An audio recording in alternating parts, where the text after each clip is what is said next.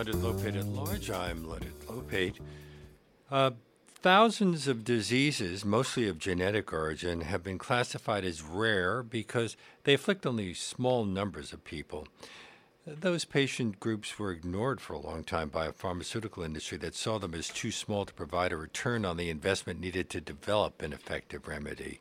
In his new book, Inside the Orphan Drug Revolution The Promise of Patient Centered Biotechnology, Jim Geraghty, tells the story of the origins of the Orphan Drug Act and its impact nearly 40 years later. It's published by Cold Spring Harbor Laboratory Press and brings Jim Geraghty, who has been a director or chair of seven NASDAQ listed biotech companies over the years, to our show now. Welcome. Thank you, Leonard. It's a pleasure to be with you. Although major advances had been made over the years for the treatments of illnesses like cancer, diabetes, heart disease, hadn't thousands of less common diseases, mostly of genetic origin, each been classified as rare because they'd only been they'd only afflicted small numbers? That's exactly right. So why are some of the illnesses I mean what are some of the illnesses that fall into that category and would I recognize their names? You would, and your listeners would certainly recognize some of them, uh, particularly some of the more prevalent, uh, more common, and some of the ones that have been made famous by celebrities over the years.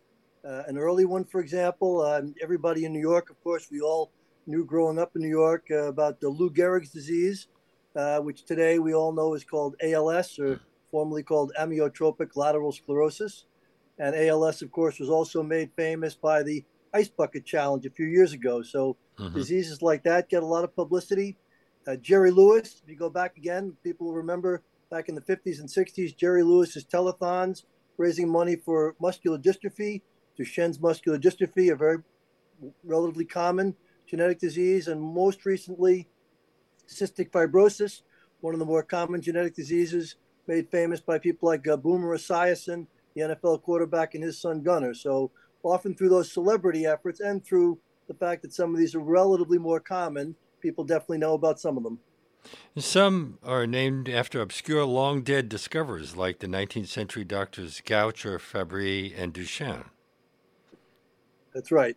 That's right. Many of them were discovered in Europe, like those in the 19th century, and many of them for 100 years, uh, people thought there was no way to treat them. And they were, you know, they were ignored by the pharmaceutical industry, as you said, and it was really only with the advent of new technologies like uh, you know the technologies enabled by discoveries around genetics you know coming out of our learnings about the, the structure of dna and about genetic engineering and the rise of biotechnology in the 1980s has really enabled a path toward treating a lot of those diseases well, they've been called orphan diseases because they've been abandoned by the pharmaceutical industry for so long. When you consider all orphan diseases taken together, doesn't that affect a large portion of the population and become a public health issue? That's exactly right, Leonard. And that's what's so little understood. You know, individually, these diseases are rare, but collectively, there have now been 7,000 genetic diseases identified. And individually, you know, some of them might only affect a thousand or a few hundred or a few thousand people, but collectively they're estimated to afflict 30 million Americans, almost 10% of the population. And it's a little bit like like cancer was back, you know, a number of years ago. Nobody wanted to talk about it. It was kept out of the public eye. It was considered, you know, something people didn't want to talk about. And it was only when attention and publicity were brought to it, people realized how widespread it was and that we had the support that we have today for, for developing therapies for it. Well, they have really difficult to pronounce names, uh, so we usually use initials MPS for mucopolysaccharidosis or uh, FH for familial hypercholesterolemia, and I'm not going to go on to the MLD or the FSHD. Right. Yeah, no, you're right. Of course, the great thing about this, Leonard, is you know we have a wonderful uh, scientific and medical community, incredibly inspired people, uh, dedicated to trying to understand these diseases and to try to bring therapies forward for them. For most people, uh, the, like the diseases you just mentioned, those acronyms MLD, FSHD, people never hear about those unless it strikes one of their loved ones. Mm-hmm. But then when they do, what's remarkable about this community, this rare disease community, is you know, when it strikes a family, parents and children become so motivated to learn and to bring together these scientists and physicians, and that's what allows the, these therapies really to move forward. Well, let's go back in time. What was the Kefauver Harris Amendment to the Federal Food, Drug, and Cosmetic Act that was passed in 1962 intended to address, and what costs came as a result? Uh, that was an important milestone in the history of you know, the, the, drug development and availability of drugs in America. Those Kefauver Harris amendments arose out of one of the great tragedies, you know, in American medicine. And many people will remember when a when a disease that was given to pregnant women ended up causing uh, birth defects, thalidomide. Mm. And uh, out of that scandal and that tragedy, these amendments were passed, and they raised the bar dramatically for the FDA for the approval of new drugs. Much more rigorous testing, extensive testing, to prove safety and to prove efficacy, to prove the drugs worked, had to be put in place, and that made developing drugs much more expensive, and that was well intentioned. But one of the unexpected consequences of those amendments were that because developing drugs became so expensive, the pharma companies felt mm-hmm. that they could only get a return on that investment by going after both very widespread diseases, very, very common diseases, number one, and number two, going after them with low risk approaches. So, what the industry evolved toward in this search for blockbusters was very safe drugs. And they were, what that meant was taking a proven drug and making a little tweak to it. Like a classic example, many people take statins, right? And everybody knows that there have been many statins developed over the years um, for high cholesterol. And there were the first, second, third, fourth, fifth generation, you know, they were very small improvements, but they made a lot of money for the drug companies. So they found it much more profitable to do that than to take on these much more difficult diseases afflicting only a small number of patients. Although in some cases a drug is developed for, to handle one thing and becomes a lot more valuable for other reasons, like Viagra. Sure, that's a good example, uh, and uh, that happens in many cases. You know, a lot of drug development. There's an amazing amount of science that goes into it, an amazingly rigorous, you know, analytical research. But there's also a lot of, you know, serendipity and luck. And uh, sometimes, you know, a drug, when you're testing a drug and you're looking at treating one thing, you see that the drug has another effect. And you think, well, that effect could maybe be useful in treating a different disease. So some of the great breakthroughs in drug development have come when, when scientists were trying to treat one disease and they saw that the drug had a different effect and that effect could be used to treat a totally different condition. In 1982, an informal coalition of supporters and families of parents with rare diseases who'd formed National Organization for Rare Diseases, NORD, and, and others, called for change to legislation to support development of drugs for treating rare diseases, uh, what we've, we've been calling orphan drugs. Did that lead to the passage of the Orphan Drug Act uh, in early 1983? It did indeed. And in fact, that, it, that even came before the formal organization was founded when parents got together and there was one mother uh, a woman named Abbey Meyers, and uh, Abbey Meyers. The book starts with the story of Abbey Meyers when she had a child, a son, with a genetic disease that you know some many people have heard of, maybe called Tourette's syndrome, and there was a drug that was effective in treating Tourette's syndrome, but the company that was that was selling it was testing it for a much larger indication, million treating millions of people, schizophrenia, and when it didn't work in that indication, they pulled it off the market because they felt they couldn't make money just serving this small population of Tourette's patients. And Abbey Meyers was so outraged by that that she felt something had to be done. And she got together with other parents of Tourette's children with Tourette's syndrome, and they went to Washington. And then they got together with typically parents, often mothers, of patients with other diseases, Huntington's disease, and many other rare genetic conditions. And they went to Congress, and they got a congressman, Henry Waxman, a very well known congressman, the chairman of the House Health Committee. And they started holding hearings. And, and there's a story, Leonard, that I think your listeners will enjoy. Uh, these patients and parents were very passionate. Henry Waxman was very committed, but nobody came to the hearings. And the pharma industry opposed the bill. And so the bill went nowhere. And it was only when a small article about the hearings and the fact that the hearings weren't getting any traction appeared in the LA Times, an actor who, again, you and many of your listeners, we all remember when we were kids, Jack Klugman uh, had a television mm-hmm. show called uh, Quincy M.E., Medical mm-hmm. Examiner. And Jack Klugman's show was produced by his brother Maurice, who had a rare disease. And when they heard that, they thought they should do something. So they produced an episode of Quincy that focused on the need of patients and families with rare genetic diseases and the fact that Congress wasn't doing anything. And Congress was flooded with letters, 50,000 letters came in. And that got so much attention. Jack Klugman testified before Waxman's committee, was on the front page of the New York Times, and that's what led to the bill being passed. Well, let's get back to the story of Abbey Meyers and her husband Jerry and their son David. Uh, neither of them had a family history of genetic diseases or any reason to expect anything unusual when David was born in 1968. But when he was two, he started to show some odd symptoms like stuttering, rapid blinking, uncontrollable movements of his arms, legs, and head. Um, and pediatricians didn't say Tourette's. What did they tell him? They, didn't they say that they were just ticks and that David would outgrow the whole the condition? They did, Leonard, and that's what happens to so many families because these diseases are so little known. Almost invariably, when the first symptoms arise, they're misdiagnosed. Like with Abbey's son, doctors tell them, "Don't worry." Tell parents, "Don't worry about it. They'll outgrow it. It's nothing. It's just a passing symptom." or they misdiagnose it as some simple common ailment.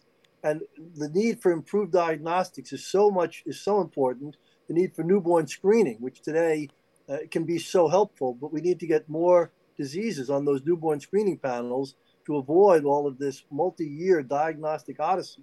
And, and David's and, disruptive. Just to, David's just to add one last thing to your question, the, just to go back to the first part of your question, if I might, you know, your comment about Abbey and, her, and Jerry not having any history of genetic diseases, mm-hmm. that goes to the heart of why I wrote the book.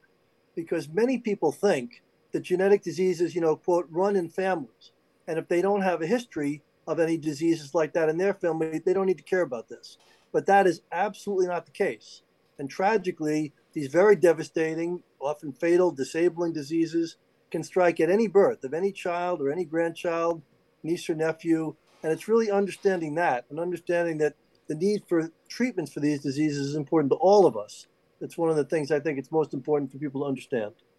David's disruptive behaviors continued to worsen. He experienced repetitive muscle tics, uncontrollable head shaking, wildly flailing arms and legs, involuntary noises, hyperactivity, other behaviors that made life difficulty. Uh, difficult in nursery school. His teacher wouldn't tolerate his behavior, and he was given Haldol. But isn't that used for schizophrenia? It is, and it's used for severe schizophrenia, and it's a it's a it's a serious tranquilizer. And I think I quote in the in the book, you know, one of the other parents said it makes zombies out of people, and it was so overpowering that uh, for David and for other children, it, it's so overcorrected that they couldn't function and they had to be taken off my guest on today's Leonard Lopate at Large here on WBAI New York, 99.5 FM, streaming live at WBAI.org, is James A. Geraghty. His book, Inside the Orphan Drug Revolution The Promise of Patient Centered Biotechnology, published by uh, CSH Press. Um, now, let's get back to the passage of the, the act itself. Henry Waxman. Uh, the uh, it passed the House of Representatives on December 14, 1982, then by voice vote in the Senate on December 17. Um, was there bipartisan support for the legislation when President Ronald Reagan signed the uh, Orphan Drug Act into law on January 4th, 1983? There was bipartisan support, uh, but there was also a lot of opposition, particularly from some conservatives. And um, surprise, you know, surprise. I, I, I, say in the I say in the book that the orphan drug revolution is a story of miracles, and the the you know, the Jack Klugman story is an example of one, but the story with Ronald Reagan is another one. Uh, the bill was passed at the very end in December of 1982, and Ronald Reagan was going off with his wife Nancy to their famous Christmas vacations in Palm Springs, California. And before he left on vacation, Reagan publicly announced that he was going to veto the bill.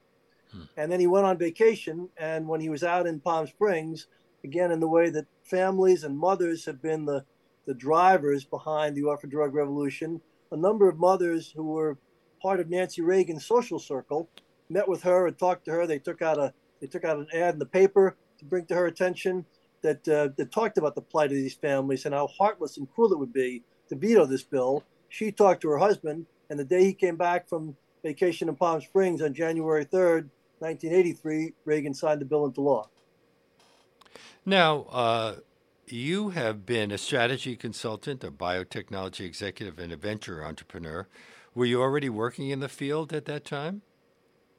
I, you know, I say in the book, Leonard, that I stumbled into the orphan drug revolution. Uh, I started my career as a strategy consultant. I was working for a firm many of your listeners will know called Bain and Company, and I was consulting for a company that was at the beginning of the work on hemophilia. And uh, again, many of your listeners lived through this.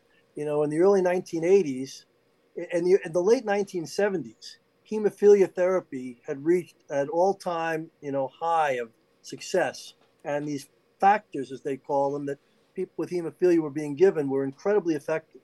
But they were sourced from donated blood from pooled plasma supplies.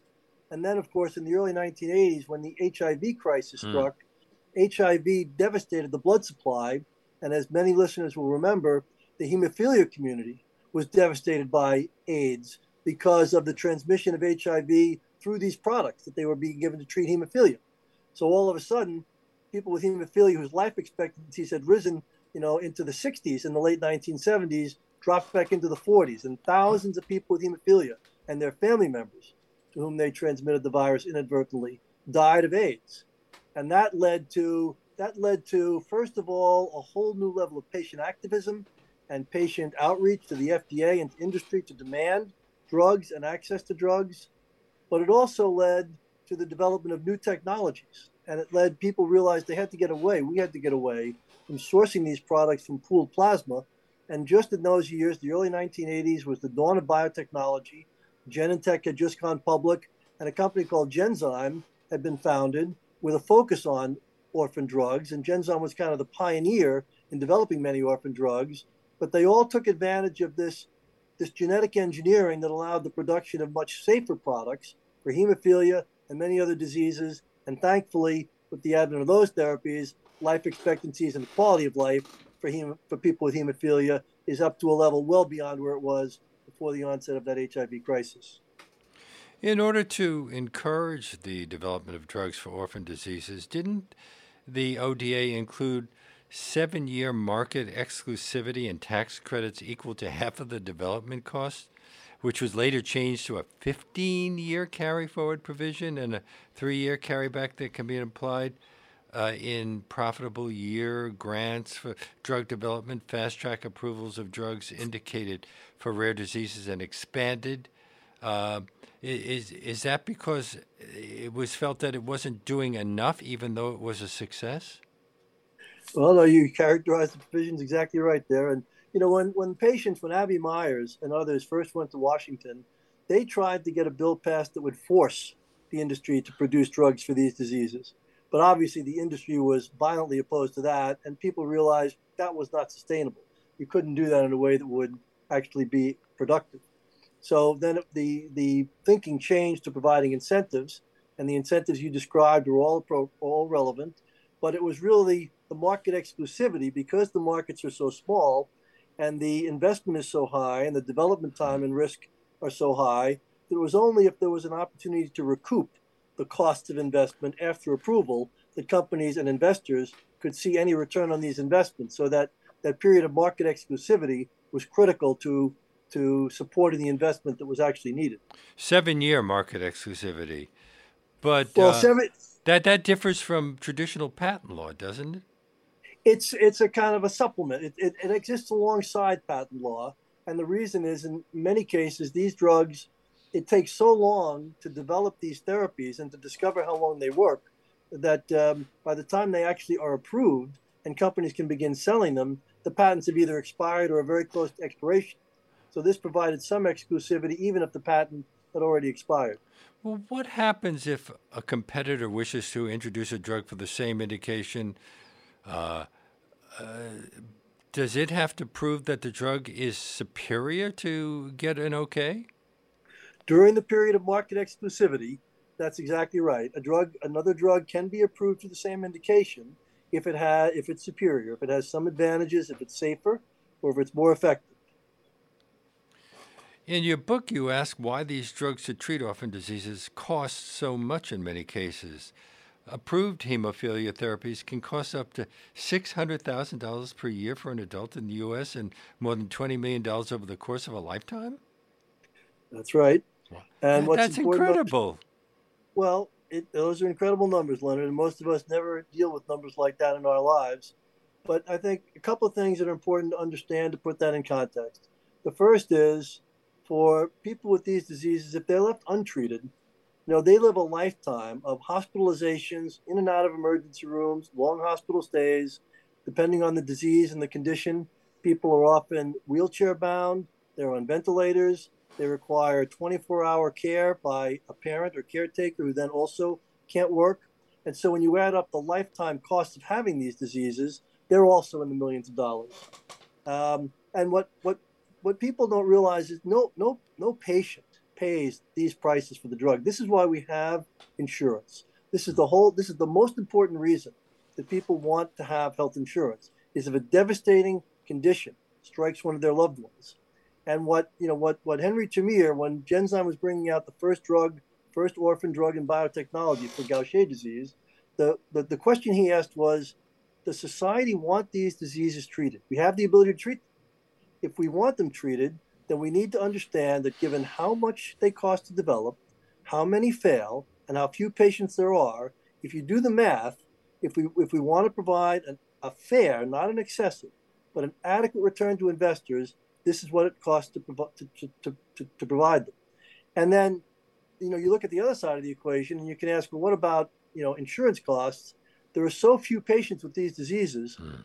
that despite all these orphan drugs that have been introduced, as other drugs become generic and go off patent, the, the cost of drugs as a percentage of healthcare spending has not gone up in the United States or elsewhere in the world. Well, let's talk about the rest of the world. Uh, we've been discussing the development of these drugs in the United States, but I'm sure drugs are being developed elsewhere. And also, other countries want to use the drugs that are developed here. Is it a complicated process? It's an extremely complicated process. Um, I mean, the science is extremely complex. The medical application is very, diff- very complex, and the FDA and regulatory standards are very high. Uh, the, the quality of science and medicine is you know high in many countries around the world, but biotechnology and the development of orphan drugs has really been led in the United States, and it's been led largely because of the one the one part of the ecosystem, the one part of the team we haven't talked so much about are the entrepreneurs. And it was the entrepreneurs who really brought together the science and the medicine and the patients and the investors and took the risk to start the companies and that entrepreneurial drive and the founding of those biotechnology companies has been much more extensive in the United States than any other country in the world. So, there, well, there are entrepreneurs all over the world, but uh, I, it's just our system tends to encourage that sort of activity. I think there are more entrepreneurs in the United States, really, in terms of people who are willing to, you know, leave, you know, well-paying jobs and well-established companies than there are in most developed countries in the world. And there's also more risk capital. There are investors, more venture capital, and high risk investors who are willing to take a risk of investing in these early stage technologies and these early stage companies. And I think both of those are more available in the United States than any place else. Didn't uh, one recent analysis find that only 11% of children with rare genetic diseases are accurately diagnosed at first? yeah, the diagnosis, Leonard, is an often, you know, ignored part of the equation. And um, it's getting better as people and physicians understand these diseases and more is known about them. But one thing that I mentioned earlier that is so important here that your listeners, eh, if there's one thing that I think people should care more about, it's newborn screening. And, you know, we have newborn screening in every state. But the question is, what diseases are screened for? And there's a very traditional, I would say outdated mindset that says diseases shouldn't be added to a newborn screening panel. But the fact is, so many more diseases would benefit from having newborn screening while drugs are in development that it's, it's imperative that people understand and that the people who are managing the newborn screening panels understand how valuable it is to add these other diseases earlier. So, uh, well, th- these rare diseases deserve our attention because they cause families a lot more human suffering than common diseases. But when uh, when does it become apparent that we that what we're seeing is a rare disease and not a common one? Well, that, the diagnosis these are often called you know genetic diseases, and the most reliable test for them is typically having a genetic test done. When the genetic tests are done, they're highly reliable, and today they're becoming more and more available. But but many physicians who traditionally didn't you know understand genetic testing or didn't have access to genetic testing, they would look at at a condition and they would they would think about the most common condition they knew that was similar, and they would assume that this child must have that condition because that condition was so common. And so, what's increasingly important is to get the genetic testing done early, because again, what's important about these diseases is they are relentlessly progressive. And from birth onward, you know, patients continue to get worse. And the earlier we diagnose them and the earlier we treat them, the more effective the therapy can be. Uh, and uh, unlike many common diseases, few of these can be prevented or treated by good diet or, or exercise. But that's exactly the point, Leonard, and that's why these are what people want insurance for, right? When we when we have insurance, we want it to prevent or to protect us and our loved ones against these tragic uh, you know, occurrences.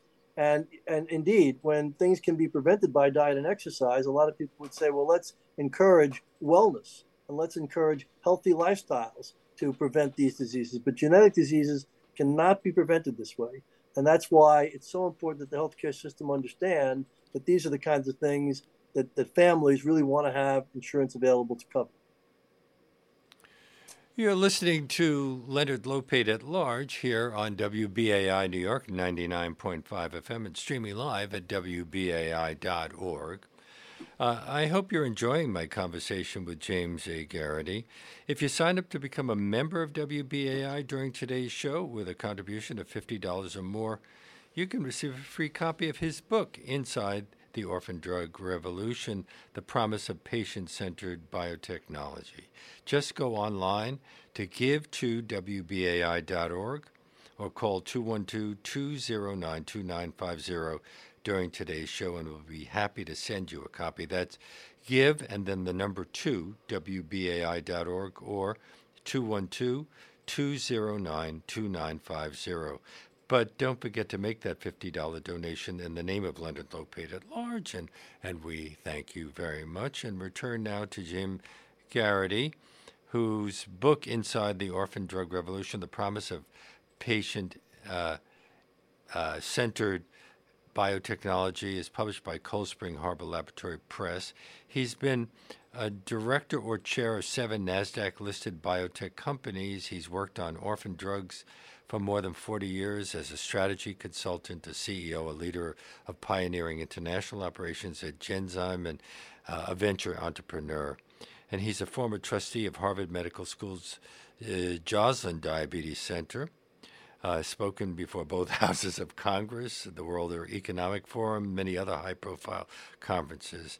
Um, and uh, let's get back to this whole issue of, of the, the genetic aspect uh, of this.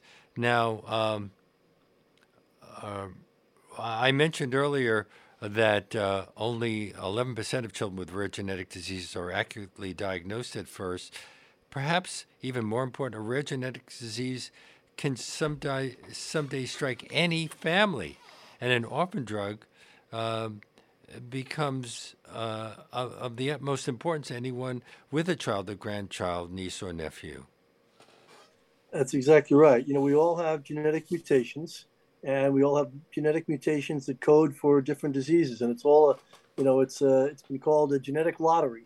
And uh, you know, is it the combination? Written... For example, can I? Exactly. You can look at my genetic makeup and see, oh, everything is perfectly fine there, and then I have a child with a woman who everybody says it's perfectly fine there, and yet something goes wrong. Well, yeah. So there's, you know, you know, we all people probably remember from when they studied biology. You know, we studied about Gregor Mendel and the Mendelian patterns of inheritance, and there are these different patterns of inheritance. You probably people probably remember hearing about uh, dominant and recessive patterns of inheritance of diseases and diseases genes and diseases are inherited in different ways. And sometimes it requires both parents to have a copy. Sometimes and that's a recessive condition. Sometimes in a dominant condition. If only one parent has it that parent can pass it on. Is that called takes, monogenic? Well all of the all of the diseases we're talking about are generally called monogenic mm. which means it's a defect in just one gene uh-huh. right? Many diseases have some genetic influence of a variety of different genes. But yes, these are called monogenic, or that's another word for single gene diseases, diseases in a single gene. And when they're recessive, then the two parents, who are typically called carriers, people probably heard that word, you know, people can be carriers for a disease, but if it's recessive and they have two genes, then the defect, they won't suffer from the disease. But if two people get together who are both carriers of the recessive gene, then the child will have the disease. Or the child will have a chance of having the disease. Well, uh, I'm assuming that in in uh, many cases these things run in families, but you're suggesting that uh, that isn't always necessary. There can be no prior family history. That's exactly right. That's that's that's actually more common. Uh, some of them are spontaneous mutations, but more common are recessive mutations that there's been no family history of anybody in that family having again you know, married and had a child with someone else who had that same genetic recessive defect or trait.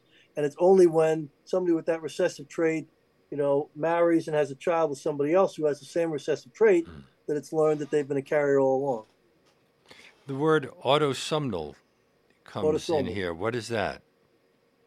Autosomal is a way of describing where on the gene uh, the um, the defect is carried. There's there's different places on the chromosome, and uh, they're described according to where on the genetic code the defect occurs. So, so, there are some autosomal dominant diseases like Huntington's and polycystic kidney diseases, um, uh, but but they're not rare. Well, no, they. I mean, they're they are rare. Some are rarer than others, but um, those all fall within. You know, the Orphan Drug Act, as you talked about earlier, uh, you know, the Orphan Drug Act sets the criteria in the United States for a so-called orphan disease, and in the United States, that was defined as a disease that strikes fewer than 200,000 people. Now, 200,000 people, you know, can sound like a lot, but if you talk about a country with 400 million people, that's one in every. That's only one in every 2,000 people, or put another way, hmm. less than one tenth of one percent of the population.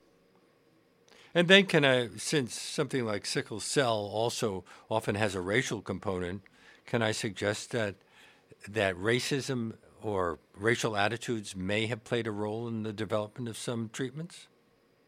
Well, sickle cell disease is a relatively unique uh, disease in this world of rare genetic diseases. It is, as you say, the most prevalent uh, disease among people of African descent uh, and it, it rarely strikes outside of African origin populations. And so, because of the concentration of sickle cell disease, sickle cell disease was long ignored by, again, a pharmaceutical industry and a medical community uh, because patients with sickle cell disease often lived in and were part of underserved communities. Uh, and of course, there was also a great skepticism and concern among you know many people in that African American community of participating in medical research in the wake of some you know scandals and abuses that happened in earlier generations. Happily today, just recently in the last few years, there's been a rise in consciousness of the importance of sickle cell disease. There's been a rising investment in research and development, and happily in the last few years, there have been approvals of three drugs, the first three drugs in many, many years that have been approved to treat sickle cell disease.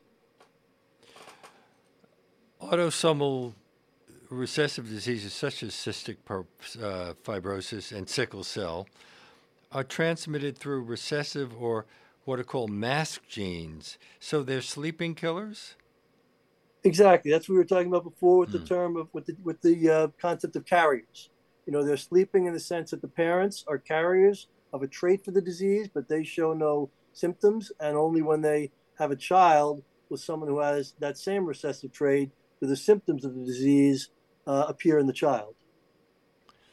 in some cases, the parents do have uh, symptoms, don't they? So we'd be more aware, more alert to the, the situation? In dominant, in diseases that are, that are so called autosomal dominant, in those diseases, parents typically will have symptoms. Uh, but even there, sometimes, and Huntington's disease would be a good example, you know, the symptoms of the disease don't occur until later in life. And so at the time when parents are having a child, the parents might even be might not even be aware at that time that they have an autosomal dominant disease that's going to manifest when they become older. What about mutations? Can perfectly normal people suddenly have a mutation somewhere during the course of their lives? They can, and these these so-called spontaneous mutations, you know, they do occur, and patients can have a condition, a, a sometimes called a de novo, or you know, brand new genetic defect that occurred, you know, only in the birth of that child, and uh, with no family history of any kind. So this gets very complicated, uh, and as we were saying at the beginning of the show, if I were a, a, a major drug manufacturer, I might not want to. Uh, put a lot of money into research into correcting something that's only going to affect hundreds or thousands of people. So how do you get past that? Well, you know, maybe one story might help your listeners kind of understand, you know, how it developed. There was a, you mentioned Gaucher disease as one of these examples. And, you know, Gaucher disease was known for a long time. It was discovered in the 19th century. And in the 1960s and 70s, there was a scientist at the NIH, Roscoe Brady, who was doing, who spent 30 years doing research on the disease. And he discovered the cause of the defect in, in a particular enzyme, an enzyme with another one of these long names, glucocerebrosidase, and that that enzyme was defective. And he could see that if you could give patients that enzyme, they could be the disease could be treated. And he went to many companies, pharmaceutical companies around the world, and tried to get interest in supporting this and in trying to develop a, a therapy for it, and nobody would. And then he had to he had to get these placentas sourced. It was the, the, the, the, the enzyme was extracted from human placentas. And the company that was doing that was Genzyme Corporation. And when Henry Termeer became the president of Genzyme, he looked at that and he said, you know, this looks like it works. Hmm. And then Roscoe Brady did a trial. This was another one of the miracles, Leonard, in this in this story. He did a trial with seven patients. And in six of the patients, the drug didn't work. And in one of the patients, it worked miraculously. You could see this was a, a three year old boy. And, and one of the symptoms of this disease is a distended belly. It looks like you have a, a basketball in your stomach. Hmm.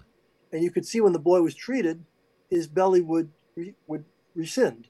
And when, when they ran out of drug, it would expand again. And so it was obvious the drug was working. But people said, but the, the, the drug didn't work because six out of the seven patients didn't show any benefit. And it turned out, like a lot of these complex diseases, they had to figure out what the right dose was of this enzyme. And it turned out they weren't using enough to treat the adults who were obviously much larger. But they realized that was the right dose to treat this small boy. And when they adjusted the dose and did another trial with 10 patients, 12 patients, all 12 of them were treated successfully. And based on that, Genzyme developed the drug called Ceredase and Cerezyme for Gaucher disease. And that became a very successful drug available to patients all around the world and that's what led biotech companies and pharma companies finally to realize that actually you could get a return on investing in these diseases. And, and that's really what triggered the orphan drug revolution among the biotech and pharma communities. There, there's the whole matter of how genetic diseases are inherited. We carry two copies of any genes. Someone who has one mutated copy of a, genes, a gene is a carrier. When both parents carry each carry a mutation, um, uh, symptoms, well, in, in one of the two copies of, of uh, for a recessive condition, neither shows symptoms of the disease, but each of their children has a 25% chance of inheriting the disease and a 50% chance of becoming a carrier. That's exactly right. This is really complicated.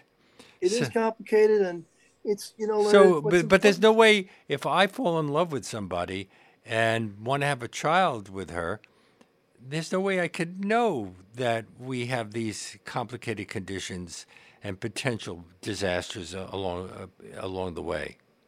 Well, there are some. There are some ways to do that, and people can have genetic testing done. And you know, an, example, Leonard, of a case where that actually has been done. That again, many of your listeners, I think, will know, is in the case of a disease called Tay-Sachs disease. Mm-hmm. And Tay-Sachs disease, many diseases have different levels of prevalence among different ethnic populations.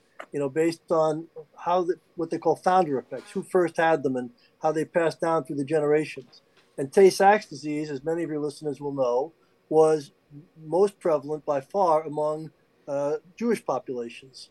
And what was what was put in practice among many communities in the Jewish faith was genetic testing, where prospective parents, prospective couples, would undergo genetic testing, and if two parents were both carriers for Tay-Sachs disease, you know, they would be encouraged to have to, to have other ways to have children or other ways to partner. And that brought the prevalence of Tay-Sachs disease down dramatically. But that can't be done. That can't be done with all diseases today. But that's an example of one where it could be done. Mm-hmm.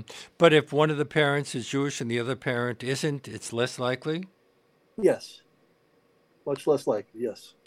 My guest is James A. Geraghty. His book, Inside the Orphan Drug Revolution The Promise of Patient Centered Biotechnology.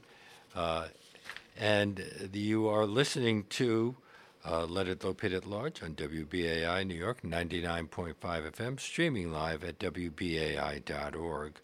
X-linked disorders like hemophilia, Duchenne muscular dystrophy, and Rett syndrome are caused by genetic defects on the X chromosome, one of the two sex chromosomes. Because women have two X chromosomes, most mothers are usually disease free carriers, aren't they? Yes. So, exactly how, do, right. so how does that work? Well, again, a mother will not show symptoms of the disease, and then when the and, and will have no reason to expect that a child might have the disease. But then when the child is born, uh, if the child has the defective copy of the of the gene, the child will manifest the disease. An example of that is a disease called Rett syndrome, mm-hmm. where again mothers can be perfectly healthy and have no excuse me have no prior history of the disease, but the child can be born with a defective copy and and be have a very severe condition. And what is the father's contribution to all to that? Nothing. Nothing in the case of X-linked diseases because mm. the fathers don't carry the X chromosome. Uh, what big breakthroughs and developments are on the immediate horizon?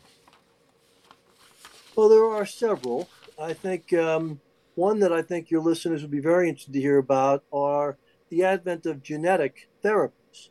you know, most of the therapies that have been introduced through this orphan drug revolution, uh, as effective and as life changing as they've been for patients and allow patients to live normal, healthy lives, uh, they require chronic administration. So patients have to go in often to a hospital every, let's say, two weeks or so, two weeks to a month, for an IV infusion that can take several hours for their for their lives. Today, we're working on genetic therapies where instead of delivering the, the enzyme or the protein that has to be re-administered every two or three weeks, you, we can administer the gene that can produce the protein inside the patient for a lifetime. Hmm. And so that same therapeutic, that curative benefit can be achieved in a one-time administration through technologies called gene therapy or gene editing.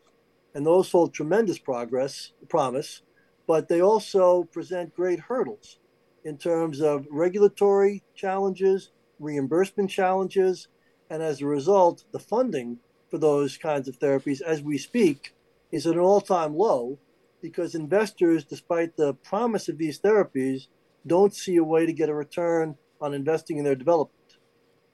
Can we detect uh, genetic defects on the X chromosome uh, in, in a potential mother?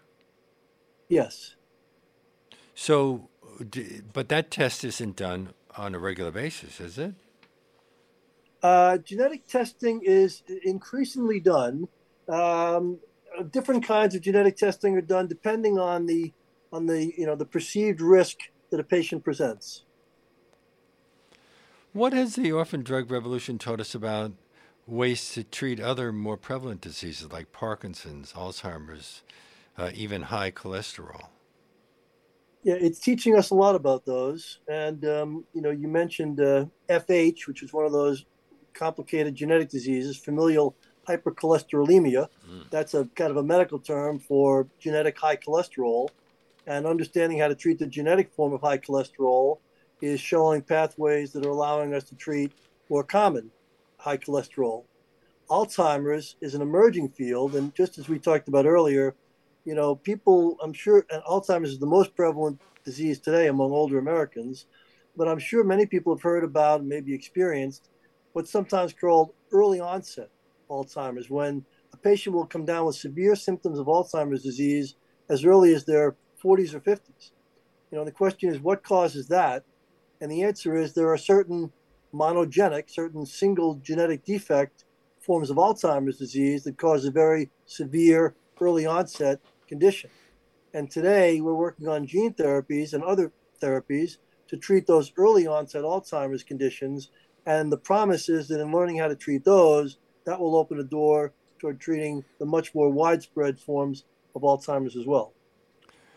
There are, have been many fights recently in Congress over uh, giving more money into uh, medical research and the like, uh, and uh, lowering drug costs. Uh, what is what is your feeling about the prognosis for the future?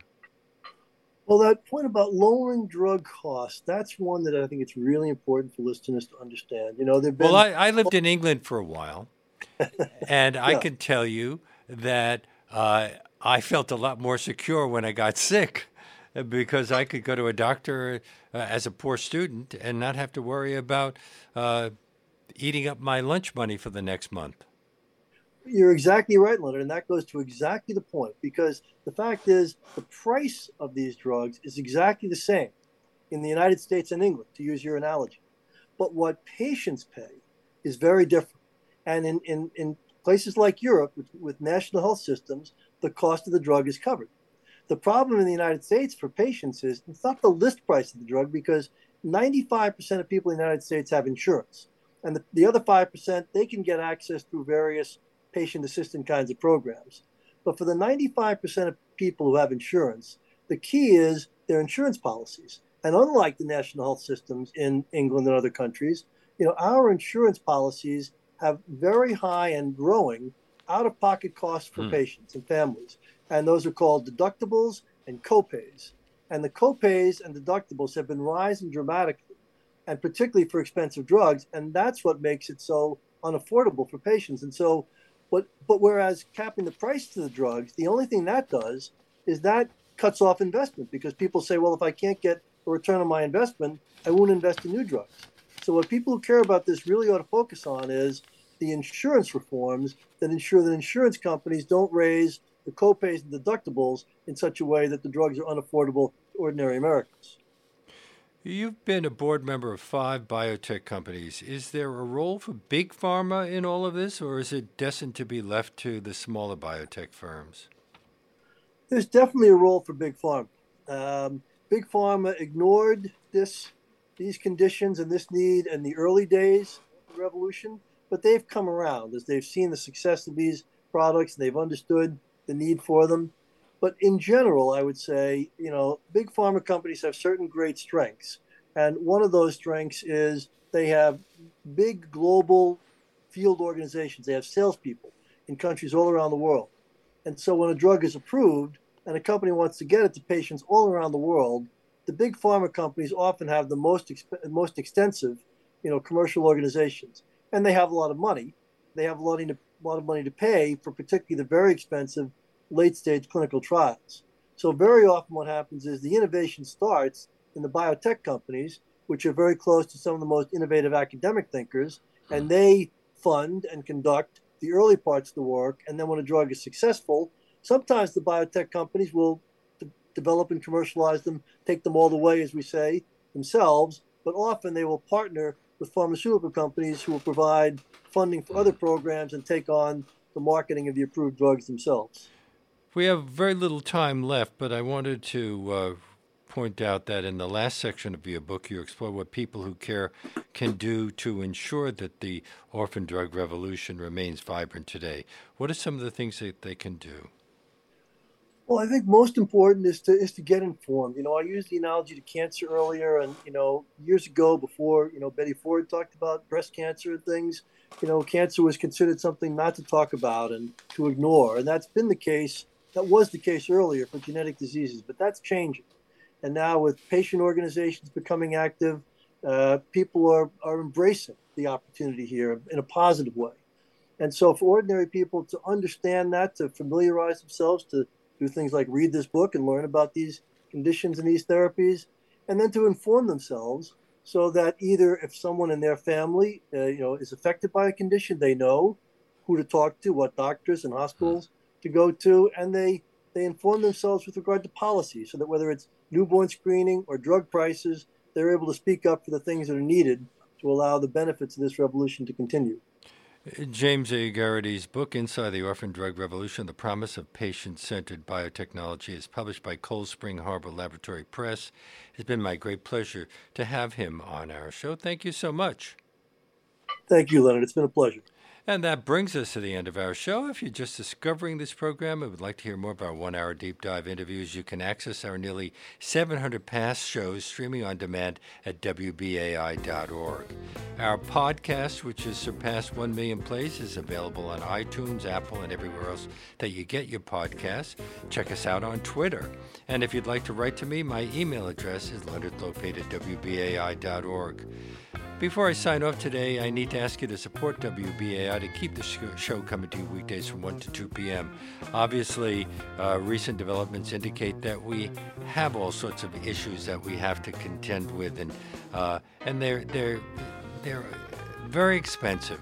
So we're asking all of our listeners who have the means to do so to make a contribution at whatever level they're comfortable with by calling 212-209-2950 or by going online to give2wbai.org right now. That's give and the number 2 wbai.org or 212 209 2950 because we need your help to keep bringing this unique, in depth content, information you don't usually get anywhere else. And as I mentioned earlier, anyone who makes a contribution of $50 or more in the name of Leonard Lopate at Large right now can receive a copy of the book we've been discussing inside the Orphan Drug Revolution by James A. Geraghty. So why not make that call right now to 212-209-2950 or go online to give to WBAI.org.